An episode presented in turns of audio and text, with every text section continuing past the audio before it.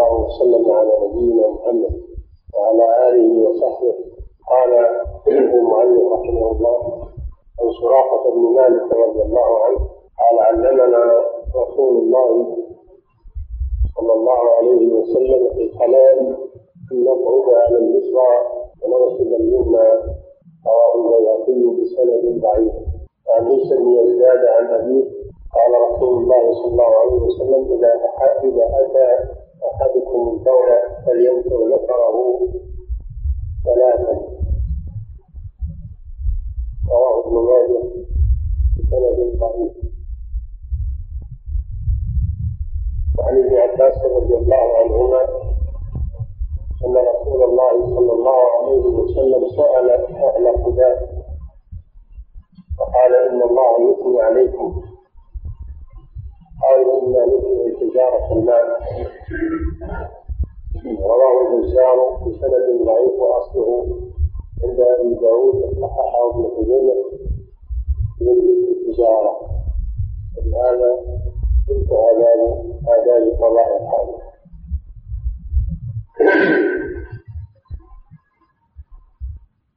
قوله عن سراقة بن مالك هو سراقة بن مالك بن جعشم رضي الله تعالى عنه.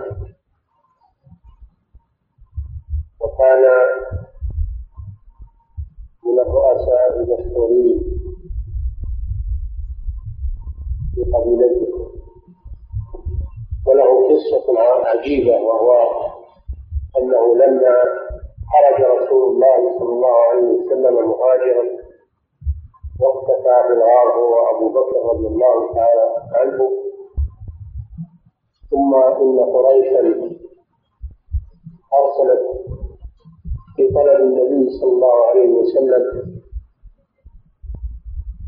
وجعل الأموال الطائلة لمن جاء به حيا أو ميتا ومن جملة من أرسلوا سراقة بن مالك فلما خرج النبي صلى الله عليه وسلم وصاحبه رضي الله عنه من الغار وساروا تجاه المدينة لحقهم سراقة على فرسه فالتفت إليه رسول الله صلى الله عليه وسلم ودعا فساقت قوائم فرسه في الأرض.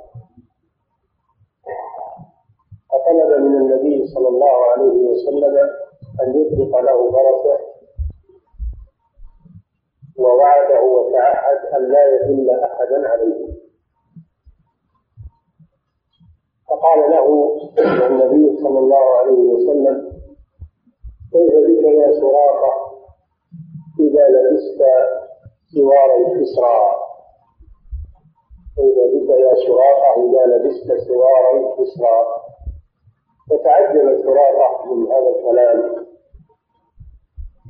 كيف أعرابي؟ في الصحراء سيلبس سوار كسرى ملك الفرس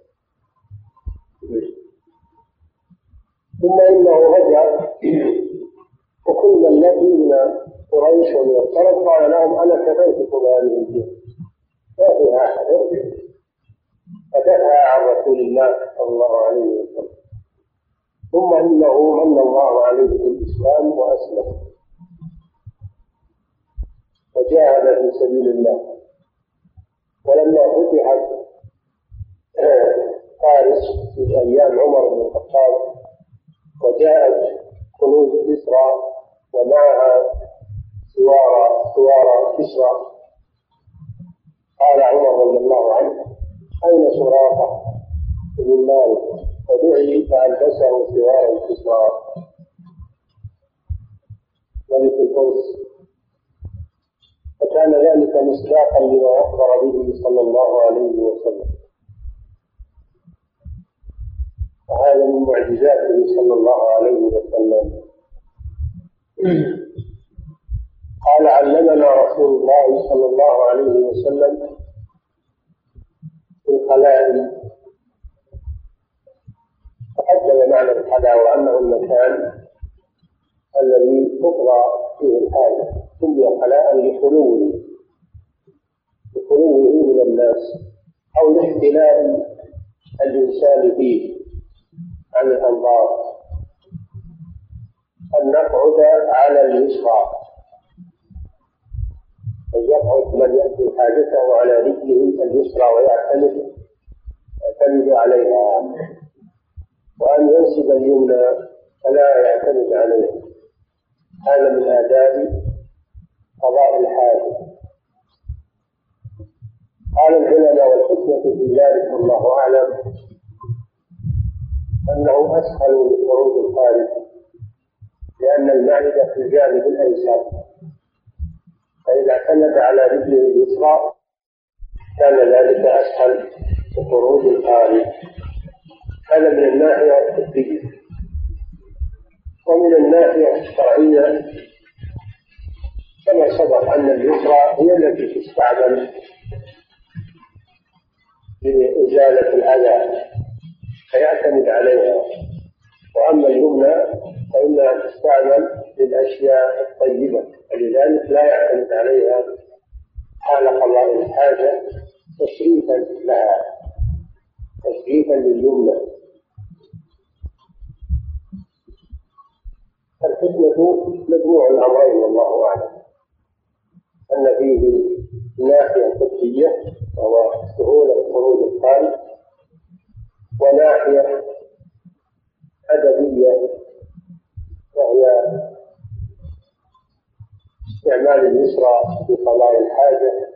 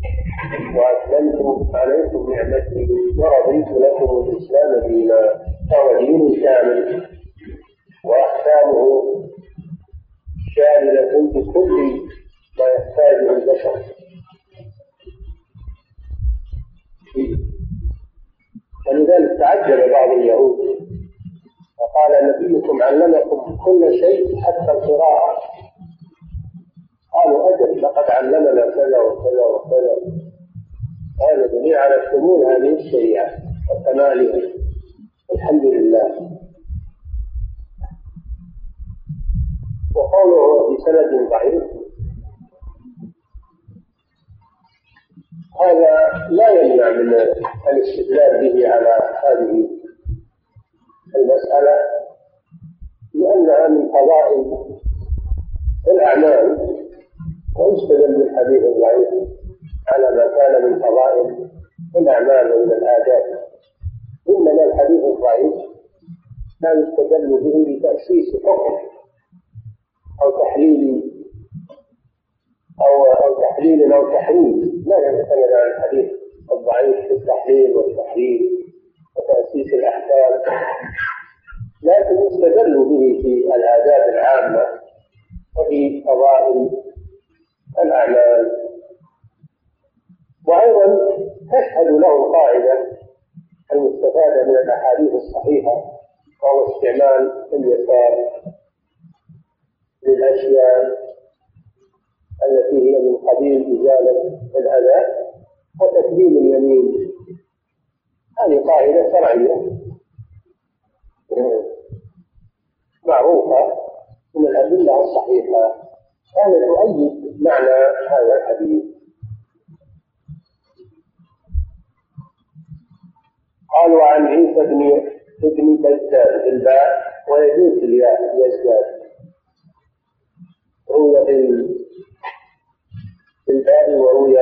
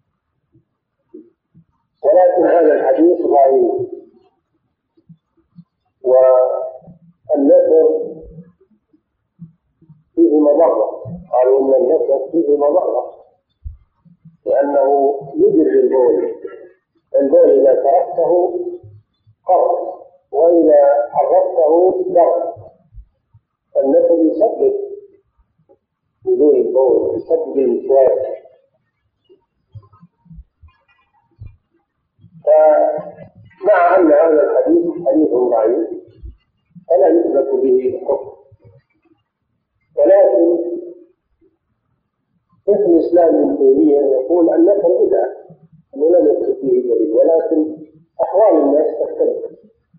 ومن كان يحتاج إليه يحتاج إلى النفر فإنه يفعل للحاجة ومن لم يحتج إليه فإنه لا يفعل.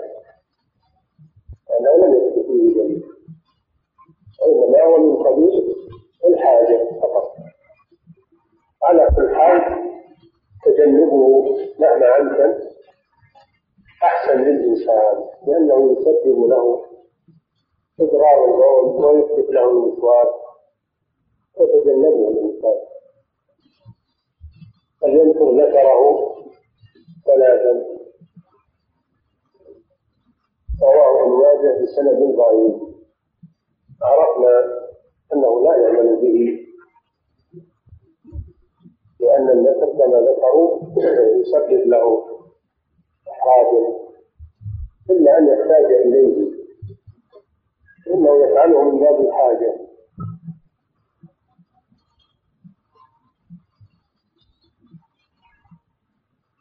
قال وعن ابن عباس رضي الله عنهما أن رسول الله صلى الله عليه وسلم قال لأهل قبى قبى المشهور المد المشهور المد والتنوين قباء أقول أتيت قباء وذهبت إلى قباء وهذه قباء فهو ممدود مصروف ملون.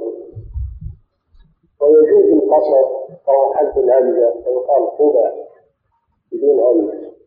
قبى ويكون ممنوعا من الصرف.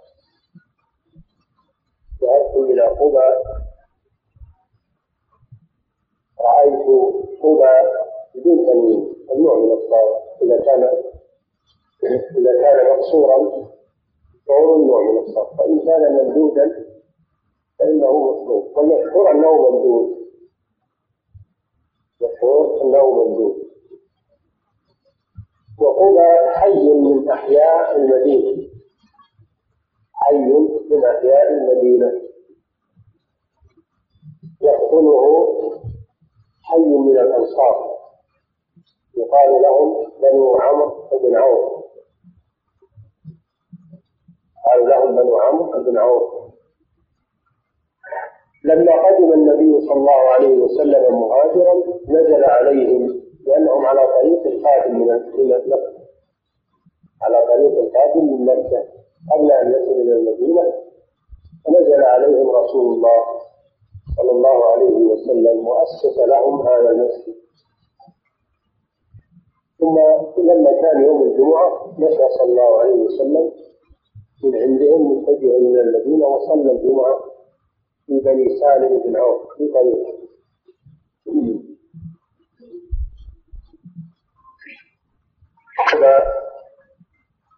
مسجدا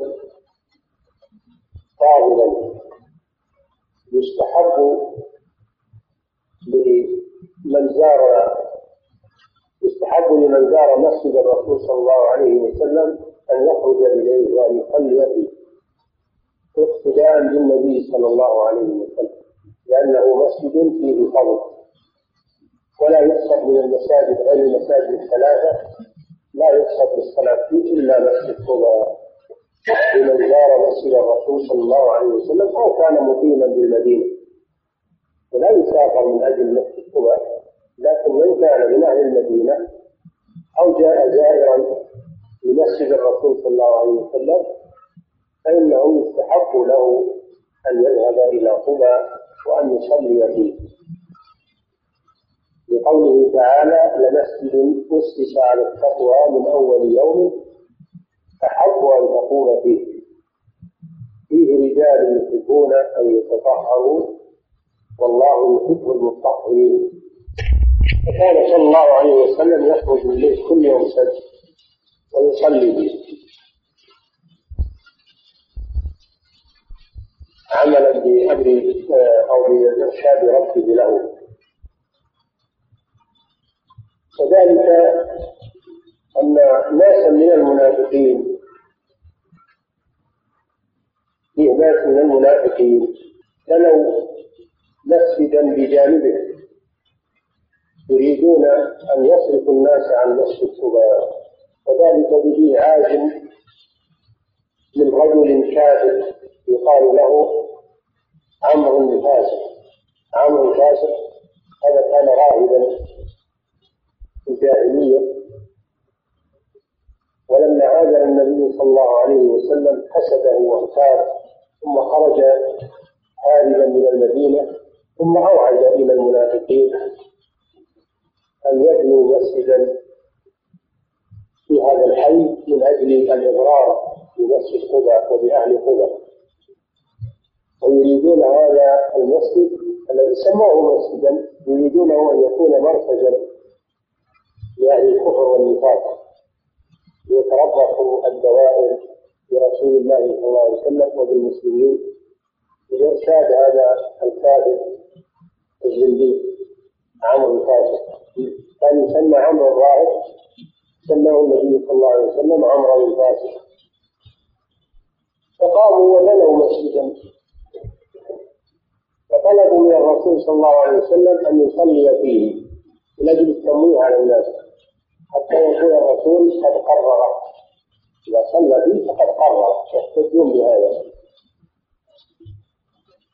وهذا فيه دليل على أن الأشرار قد يدعون الاخيار لا حبا لهم وإنما لأجل غرض آخر. فهؤلاء دعوا رسول الله صلى الله عليه وسلم. لا حبا للرسول صلى الله عليه وسلم وإنما يريدون التمويه على الناس. وكان النبي صلى الله عليه وسلم متأهبا للخروج في غزوة تبوك فوعدهم صلى الله عليه وسلم أنه إذا جاء سيصلي به وعدهم بذلك. لأنه صلى الله عليه وسلم لا يعلم. إنما علمه الله عز وجل. لا يعلم عن نواياهم وقاصدهم وقالوا إنما بنيناه لليلة المطيرة وللرجل العاجز ذكروا أنهم قصدوا خيرا في بلاد وعده صلى الله عليه وسلم إذا جاء فخرج صلى الله عليه وسلم غالبا لا تبوك فلما قدم وقفل من تبوك قبل أن يصل إلى المدينة نزل عليه الوحي. نزل عليه جبريل بالوحي عن حال هذا المسجد.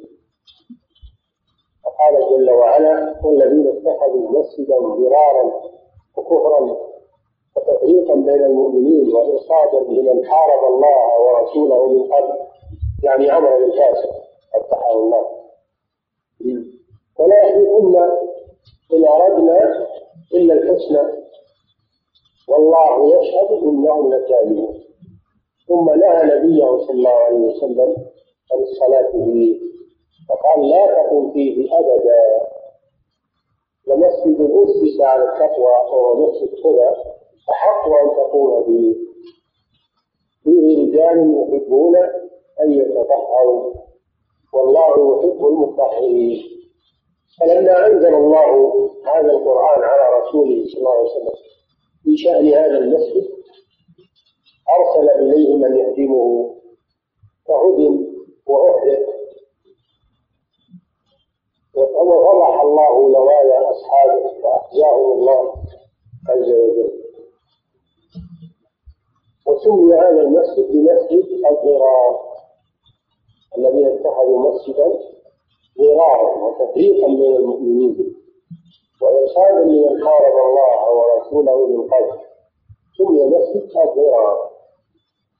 فهدم والحمد لله. وقبح الله نوايا أصحابه. وأثنى على هدى وعلى أهله. وبين نيتهم الصالحة وأنه أسس على التقوى. هذا ما جاء في فضل نفس قباء سأله النبي صلى الله عليه وسلم فقال إن الله يثني عليكم. يعني في قوله تعالى فيه رجال يحبون أن يتطهروا. سأله النبي صلى الله عليه وسلم عن السبب في هذا فابتلى إلى الله عز وجل. فقالوا إنا نؤتي الحجارة الماء يعني إذا قضوا حاجتهم بثلون أو غائب فإنهم يستثمرون بالحجارة أولا ثم يتبعونها بالاستنجاء بالماء زيادة في التطهر. هذا هو السبب. هذا هو السبب. رواه أبو بكر البزار في مسنده. سند ضعيف. ولكن له أصل في سنن أبي داود عن أبي هريرة بدون ذكر التجارة. بدون ذكر التجارة. هو أنهم كانوا يستعملون الماء في الاستنجاء يستعملون الماء. ولا شك أن الماء أبيض من الحجارة وأطهر. فهذا هو السبب. إما أنهم يستنجون بالماء بدل التجارة أو أنهم يجمعون بين التجارة والماء. ولا شك أن من استعمل الماء بدل التجارة فهو أفضل ثم من جمع بين التجارة والماء فهو أيضا ومن اقتصر على التجارة فهذا مجزي أيضا وكافٍ ولله الحمد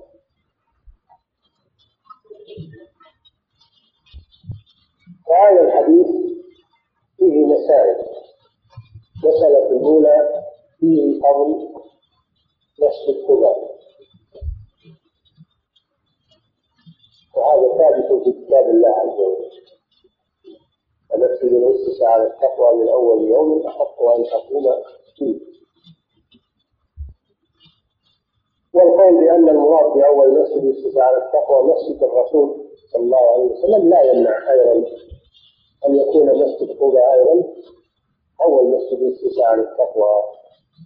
لأن كلا المسجدين ولله الحمد أسس على التقوى. مسجد الرسول صلى الله عليه وسلم ومسجد قباء. المسألة الثانية فيه فضل أهل قباء. فيه فضل أهل قباء. لأن الله أثنى عليهم. فيه رجال. أثنى أولا على مسجدهم ثم أثنى عليهم. فيه رجال يحبون أن يتطهر وفيه فضل أهل قبى رضي الله عنهم. وهم بنو عمرو بن عوف حي من الخزرج. المسألة الثالثة فيه فضيلة استعمال الماء في الاستنجاء سواء جمعت معه الحجارة أو اقتصر عليه فهو أفضل من الاقتصار على الاستجمار فيه فضيلة استعمال الماء الاستنجاء. من الخارج. سواء جمع معه الاستجمار لم يجمع هو أفضل من الاقتصار على التجارة. وإن كانت التجارة مجزئة ولله الحمد. بشروطها التي سبقت.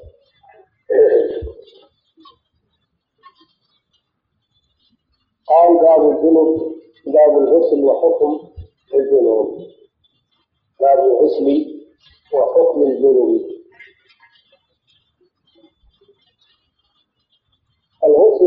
بضم العين اسم مصدر من اغتسل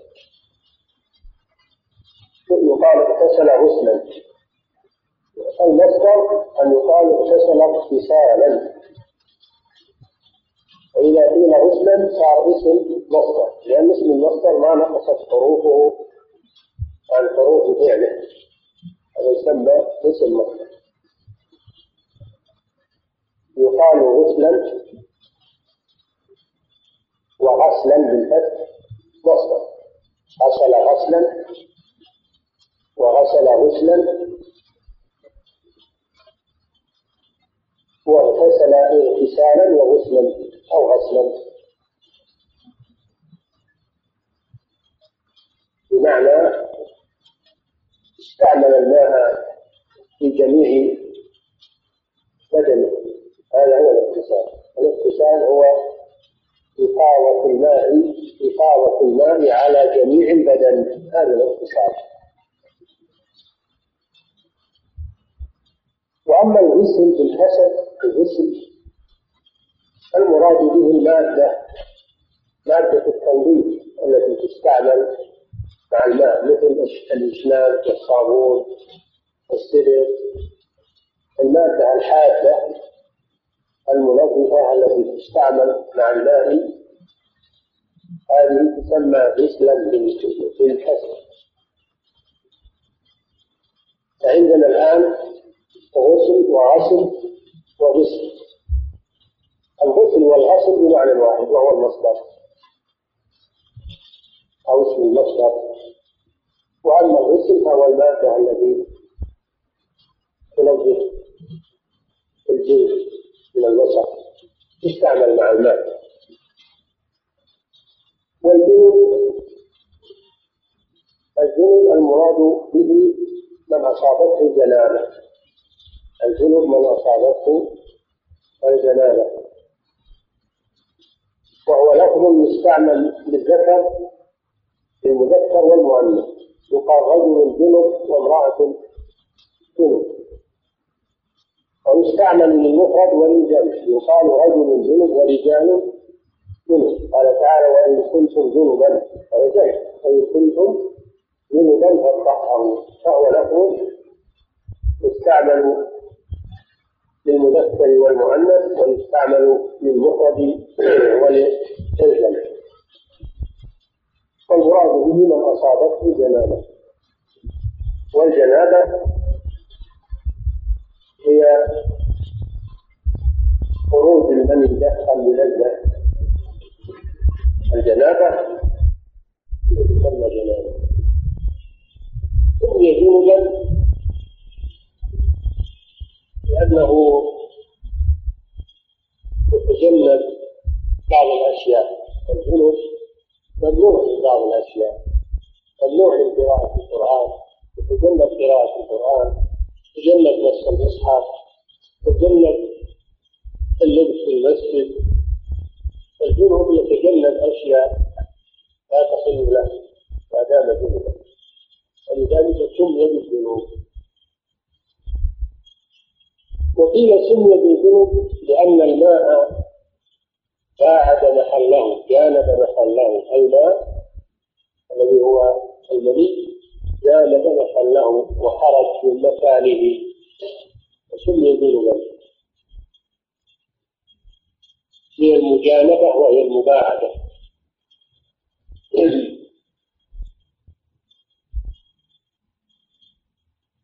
قال عن أبي سعيد الخدري رضي الله عنه أن رسول الله صلى الله عليه وسلم قال الماء من الماء. رواه مسلم وأصله في البخاري الماء من الماء. هذا مبتدا وخبر. الماء مبتدا. وقوله من الماء جار مجرور متعلق بمحذوف خبر المبتدا.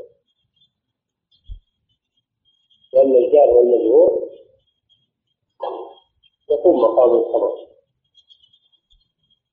وأخبروا بظرف أو بحرف جر. يقول بالله وأخبروا بظرف أو بحرف جر.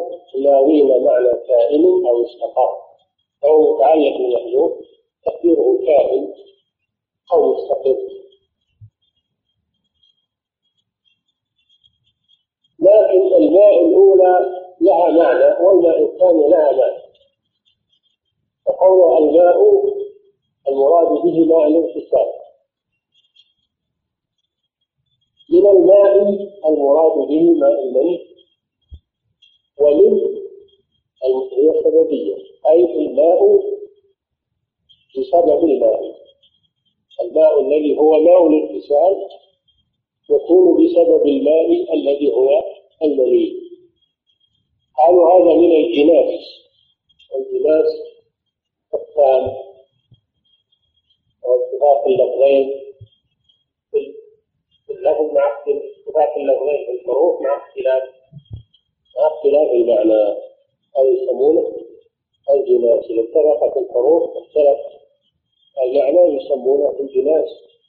وهو أقسام عند أهل البلاغة. جناس تام وجناس ناقص هذا جناس تام توافق الحروف فيه كلها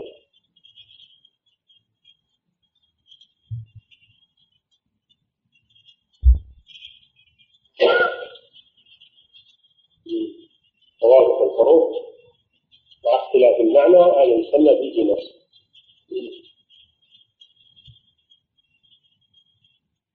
ومنه قوله تعالى ويوم تقوم الساعة يقسم المجرمون ما لبثوا غير ساعة أي جلس يوم تقوم الساعة يقسم المجرمون ما لبثوا غير ساعة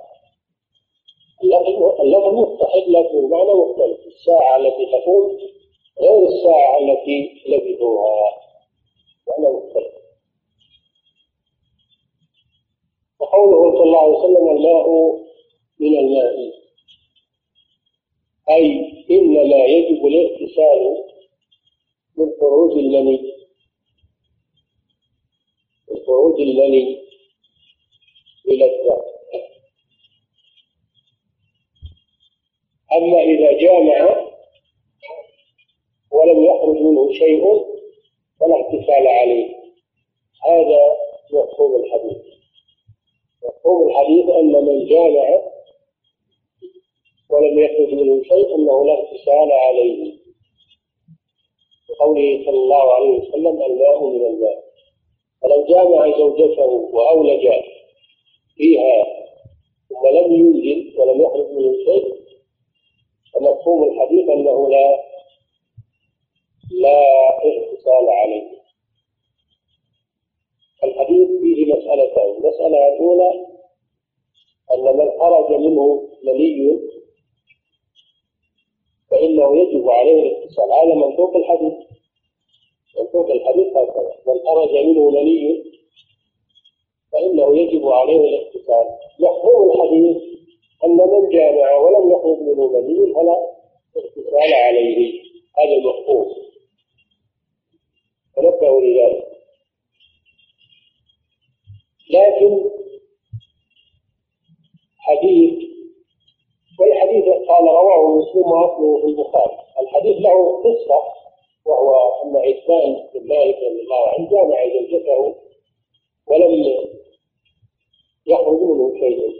فقال له النبي صلى الله عليه وسلم إذا أعجلت أو اضحكت فعليك الوضوء الماء من الماء هذا سبب الحديث. هذا الأصل الذي في البخاري. هكذا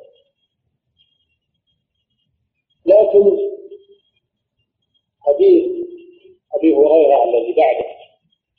عن أبي هريرة رضي الله عنه أن رسول الله صلى الله عليه وسلم قال إذا جلس بين شعبها الأربع وأجهدها إذا جلس بين شعبها الأربع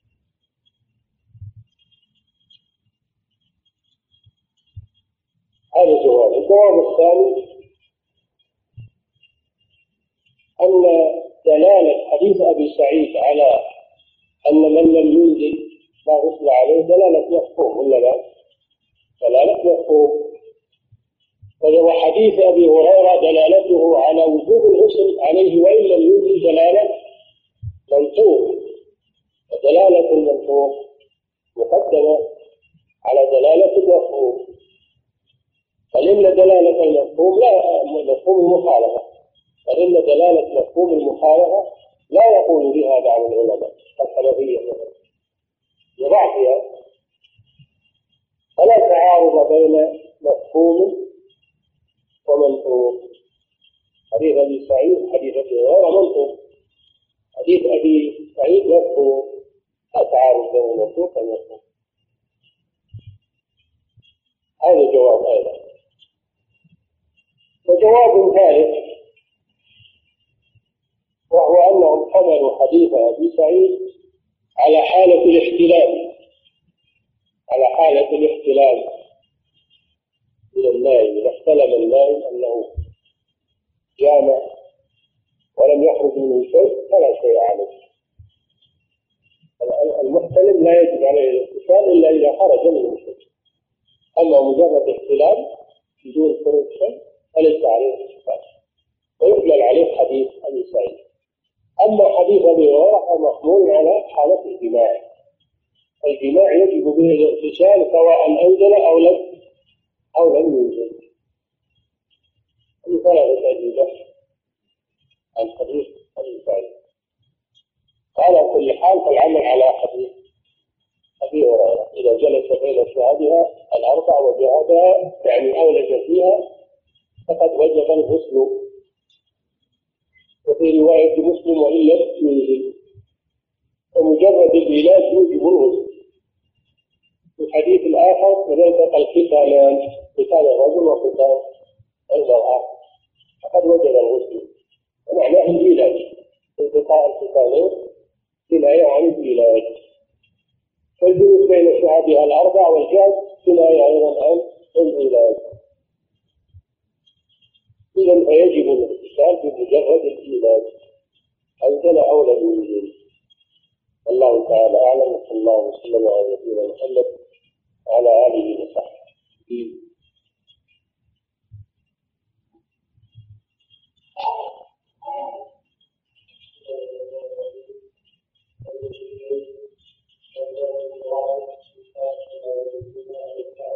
هل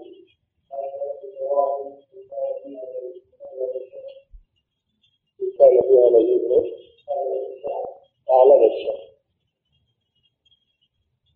إذا كان الذي فيها نزيف وليس حيضا فإنها تؤدي النوافل لا من ذلك كما أنها تصلي الفريضة وكذلك تصلي النافلة والحمد لله النزيف لا يمنع النوافل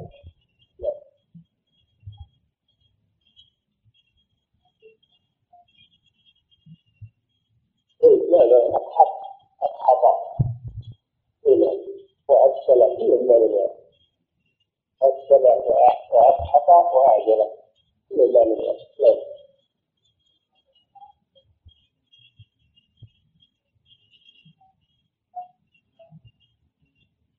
هو الذي هذا هو الذي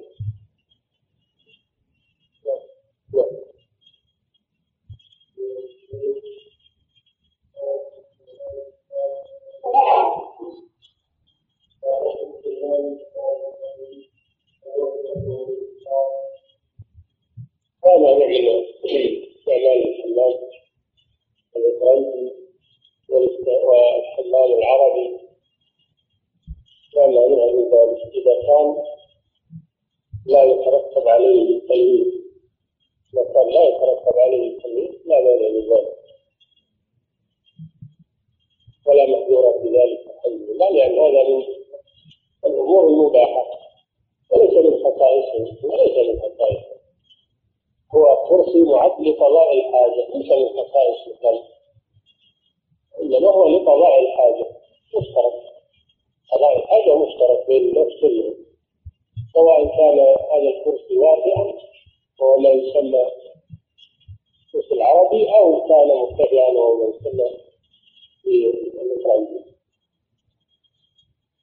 تسمية الفرنسي لا لا يمنع إلا المسلم يستعمله. فربما يكون المرتفع أحسن لبعض الناس. وأحسن لبعض الناس. وبعض الناس يكون المنخفض أحسن له. فكل يستعمل ما يكون أسهل عليه ولا تحريم والحمد لله. المهم أنه يتحصل من النجاسة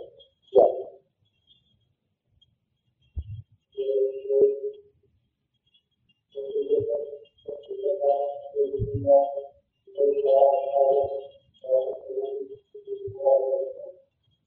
يقرأ يقرأ مس الذكر باليد اليمنى. مس الفرج باليد اليمنى. مباشرة. لأن اليمنى تصان عن ذلك ولأنه يأكل بها ويأكل بها ويأخذ بها ويكلل بها. ولا يستعملها لمس الذكر أو مس الفرج ولم يذكروا هذا.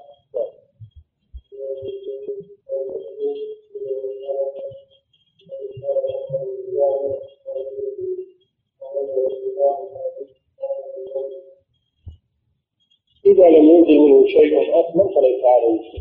أما إن نزل منه بلد فإنه يغتسل إذا وجد بللا بعد الاحتلال فإنه يجب عليه الاغتسال نعم.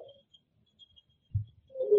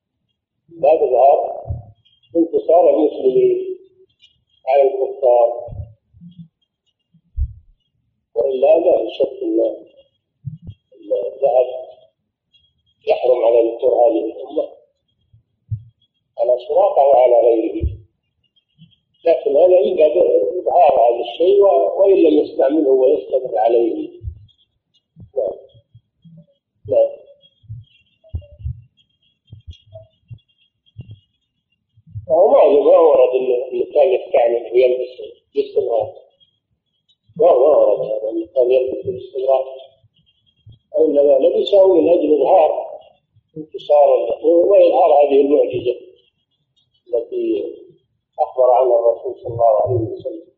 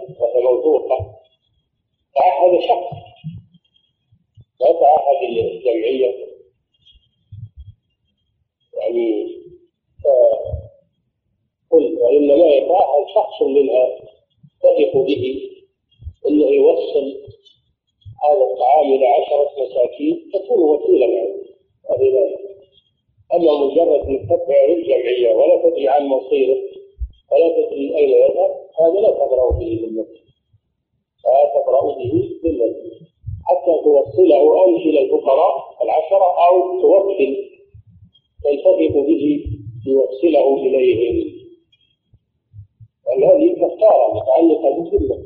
لا تبرأ الذمة. إلا بإيصالها إلى مستحقيها من يدك أو من يد وكيل. مجرد الجمعية تتبع للجمعية ويطلق مع موجودات الجمعية. لا يكفي هذا. أما صيام ثلاثة أيام في كل شهر هذا سنة أوصى بها صلى الله عليه وسلم. أبا هريرة فهي وصية لكل مسلم يلتزم بالواجب في كل شهر ولا يصوم عن الكفارة وينويها عن الدين لا ما يصلح هذا لأن الكفارة واجبة وصيام أيام الدين مستحبة وأيضا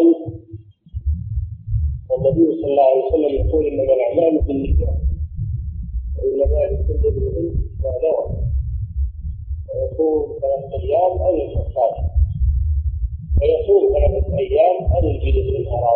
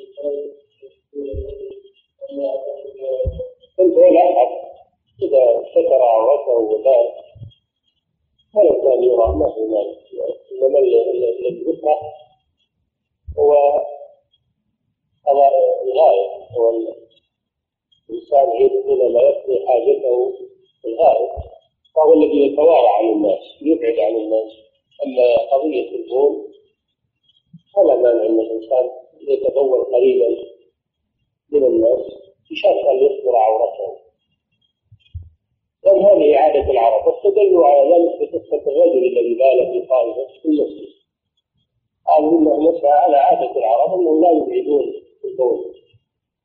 هو ما يعرف أحكام المسجد موسى على عادة العرب أنهم ما كانوا يريدون البول لأن البول ما فيه أشياء تؤذي الناس بالرائحة أو بغير ذلك.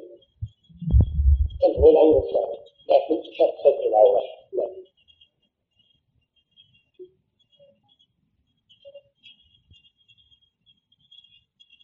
فبالدليل وجاءت من العالم خرجنا من هذا الموضوع أو اثنين إيه نعم لا مواجهة أي تقول أي تقول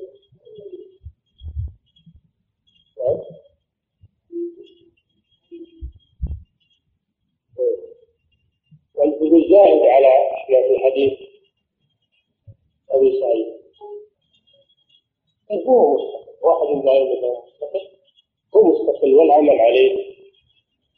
ما في شك إنه مستقل. والعمل عليه. نعم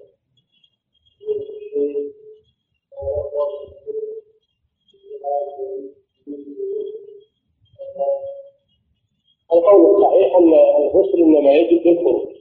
أما إذا انتقل ولم يخرج فإنه لا يجيب على الصحيح. وإن كان بعض الفقهاء يرى هو مذهب الحنابلة؟ كما في